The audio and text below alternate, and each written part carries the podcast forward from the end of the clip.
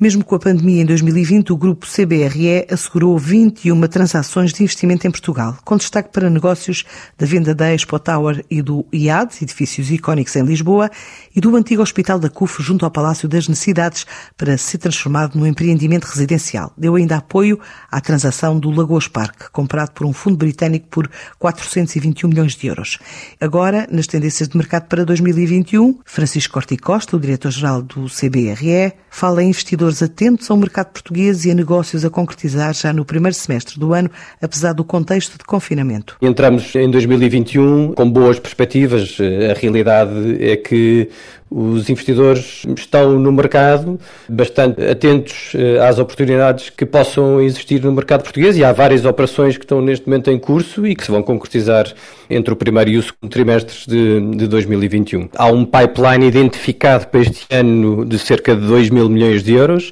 que pode ser aumentado, enfim, com algumas operações que começam agora a surgir no mercado e que envolvem dimensões bastante grandes.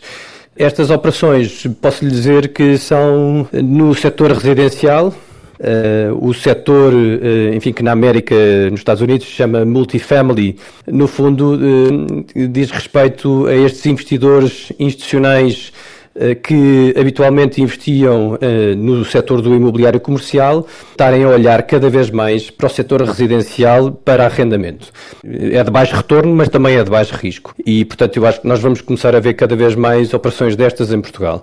O setor dos escritórios continua a captar a atenção dos investidores com bastante relevância. Há aqui uma questão, desde logo prática, no setor do imobiliário, que é o de visitar os imóveis que se quer adquirir. E neste momento, em contexto de lockdown eh, e em que praticamente temos as ligações aéreas todas fechadas, não é fácil, eh, de facto, eh, concretizar operações imobiliárias porque implicam sempre em alguma altura uma visita aos imóveis. Ainda não se pode fazer tudo de forma virtual. E, portanto, claro que quanto mais depressa o plano de vacinação eh, se verificar e for eficaz, melhor para todos e melhor para o mercado imobiliário, sem dúvida nenhuma. De alguma forma, eu penso que mais depressa ou mais devagar, quer dizer, os investidores também já assumiram que o plano de vacinação é um dado adquirido e, portanto, é uma questão de tempo